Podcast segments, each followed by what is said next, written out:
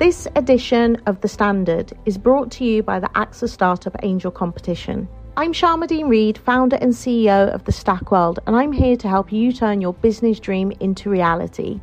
There are six chances to win the competition, including two top prizes of £25,000, mentoring from myself and leading UK founders, plus business insurance for a year thanks to AXA. Go to standard.co.uk forward slash AXA Startup Angel for details on how to enter and complete your entry by the 2nd of June 2024. Good luck. In the market for investment worthy bags, watches, and fine jewelry, Rebag is the answer. Rebag is a luxury resale platform where each piece is carefully inspected by experts to ensure quality and authenticity. Use Rebag to buy and sell finds from the world's top brands, including Louis Vuitton, Chanel, and Cartier. Head to Rebag.com to get 5% off your first purchase with code REBAGNEW. Shop today at Rebag.com. That's R E B A G.com. And use promo code REBAGNEW for 5% off your first purchase. From London, this is the Standard Podcast, and I'm Mark Blunden. The parent body of London's local authorities has revealed an exodus of families from the capital is driving increasing numbers of schools to close. A London Council's report says 8,000 fewer youngsters will need school places over the next four years due to factors including a falling birth rate, families leaving London due to Brexit, the pandemic, and cost of living crisis. And it means schools, which are funded according to the number of pupils they have, will be forced to either close or to balance their budgets by cutting teachers, narrowing the curriculum, or offering fewer after school clubs. Victims of the classrooms crisis include Holy Family Roman Catholic Primary School in Kidbrooke, Lewisham, which has announced plans to shut its gates for good at the end of this school year. And this comes as schools struggle to deal with major attendance issues from pupils failing to return to class after COVID learning restrictions were lifted. Now, the London Council's report reveals boroughs are forecasting a drop in demand of nearly 8,000 reception and Year 7 places over the next four years. Local authorities also predict a drop of over 4% for pupils beginning secondary school in Year 7 that's more than 4,000 children, or the equivalent of 134 full classrooms. But seven boroughs forecast a decrease in demand of more than 10%, and London Council says that demand is unlikely to reverse and will worsen in many areas. To discover more, we're joined by the Evening Standard's education editor, Anna Davis. Anna, what are you reporting on Monday? We've got a quite stark new report from London councils, which is warning about the drop in demand for school places in London, which comes as a bit of a shock because for many years I've been reporting about the sort of scramble for reception places in London and how there aren't enough places and there are so many children needing schools. London Council is forecasting that there will be 8,000 fewer children needing school places over the next four years. And as a result, schools are closing and more and more of them are going to be closing down because of this. What are the factors fueling London's places and closures crisis? Well, London Council points to one of the main reasons is a falling birth rate. There's been a 17% drop in the birth rate, which is the equivalent to more than 23,000 births. So there are that many fewer children being born in London. And the other reasons for that and for there being fewer young children is Brexit. One of the things they point out, the pandemic still having an effect. So as people move out of London to try and find more space, or they maybe can work from home and commute less, so can be further further from London. The cost of living crisis is another factor, and the lack of affordable housing in London. All these things combined seem to be pushing families out of the capital, and therefore now it's having a knock on effect on our schools. We always hear about school places being oversubscribed. Presumably, that's not going away. And are any boroughs being particularly impacted? Yes, there are still schools that are really highly desirable, and there are still stories where people are living very close by and they can't get in. And there are still worries when parents apply for reception school places. There is still the stress of wanting to make sure you get into your number one preferred choice. But overall, in London, there is a drop in demand. London councils, who've analysed all the figures, doesn't name any individual boroughs, but we know that Lambeth is one of the worst hit places in London And we've seen schools there closing, like Archbishop Tenison's school, the secondary school, which is just opposite the Oval Cricket Ground, which is more than 300 years old. And that's announced its closure. Also, Hackney, Camden, Haringey are all boroughs where they've had schools closing and also merging as well to try and survive. So it's it's affecting right the way across London. The outer London boroughs, so Barking and Dagenham, has seen an increase in demand for places. So that bucking the trend. But overall, it's inner London which is worst hit. What's the impact on attainment for youngsters being decanted into other schools and on teacher morale?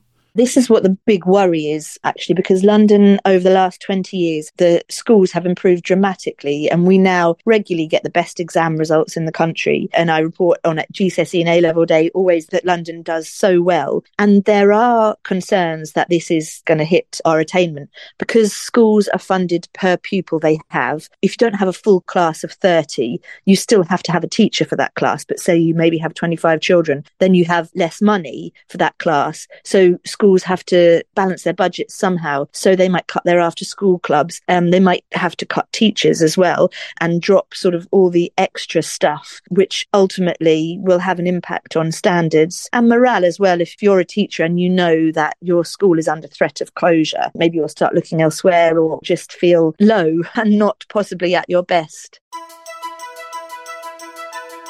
Let's go to the ads. Coming up.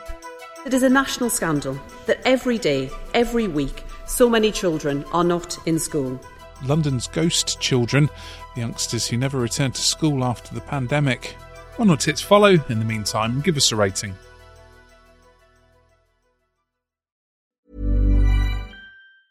In the market for investment worthy bags, watches, and fine jewelry, Rebag is the answer.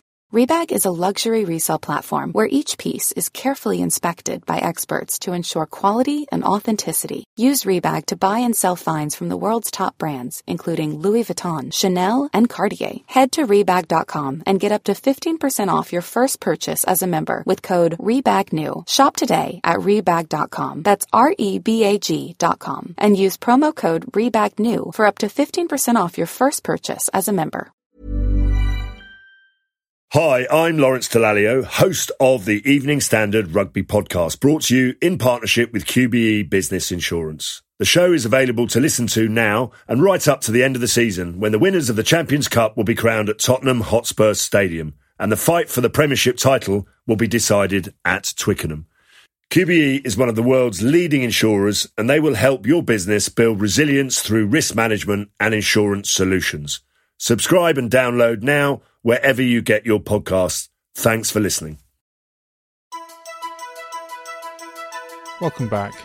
Anna, is this closures crisis impacting primaries or secondaries or both? Is affecting both primary and secondary schools. At the moment, the percentage drop in primary schools is slightly higher, but that will, over the years, then feed through into secondary schools as the children get older. London councils are predicting a 4.4% drop in demand for reception school places over the next four years. So that is the equivalent of 128 classes that would have to close. And at secondary school, that predicted drop is 4.3%, which is 134 classes. So, on a personal level, you know, if you're a child at that school, it's devastating, really, to be told that you're going to have to be split up from your friends and find somewhere else to go and start from scratch. And is this LEA run or academies? Well, the problem is in all schools. So, if there are just fewer children in London, um, there's less demand for school places. But this report only looks at the local authority schools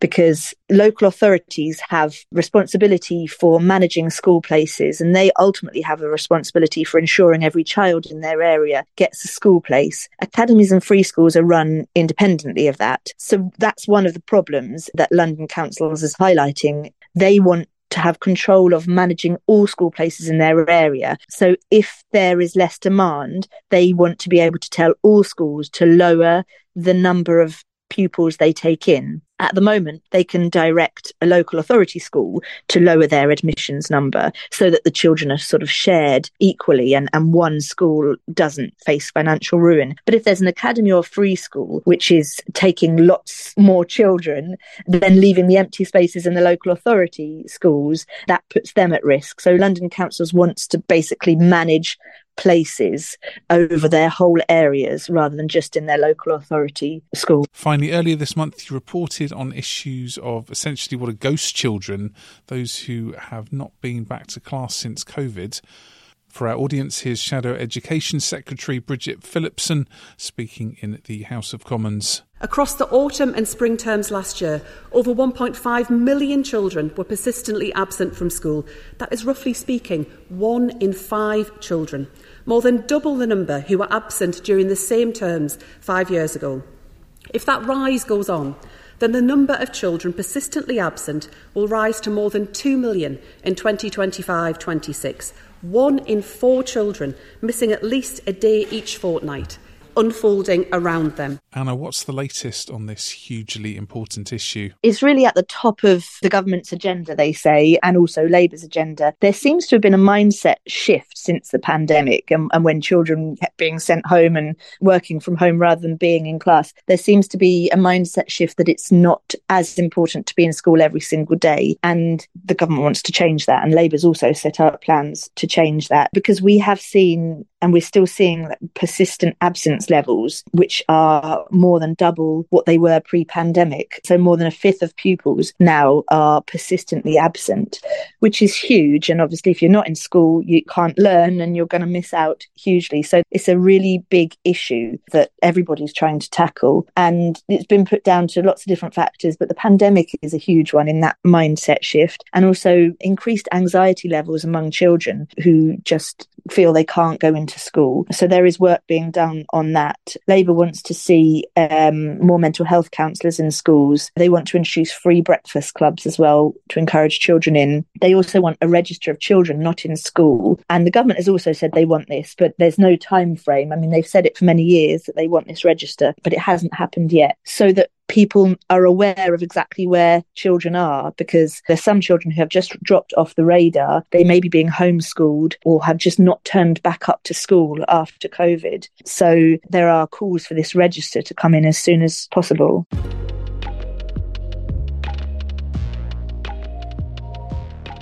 There's more on this story in the Evening Standard newspaper and online at standard.co.uk. We're back on Tuesday at 4 pm. Hi, I'm Lawrence Dallaglio, host of the Evening Standard Rugby Podcast, brought to you in partnership with QBE Business Insurance. The show is available to listen to now and right up to the end of the season when the winners of the Champions Cup will be crowned at Tottenham Hotspur Stadium and the fight for the Premiership title will be decided at Twickenham. QBE is one of the world's leading insurers and they will help your business build resilience through risk management and insurance solutions. Subscribe and download now wherever you get your podcasts. Thanks for listening.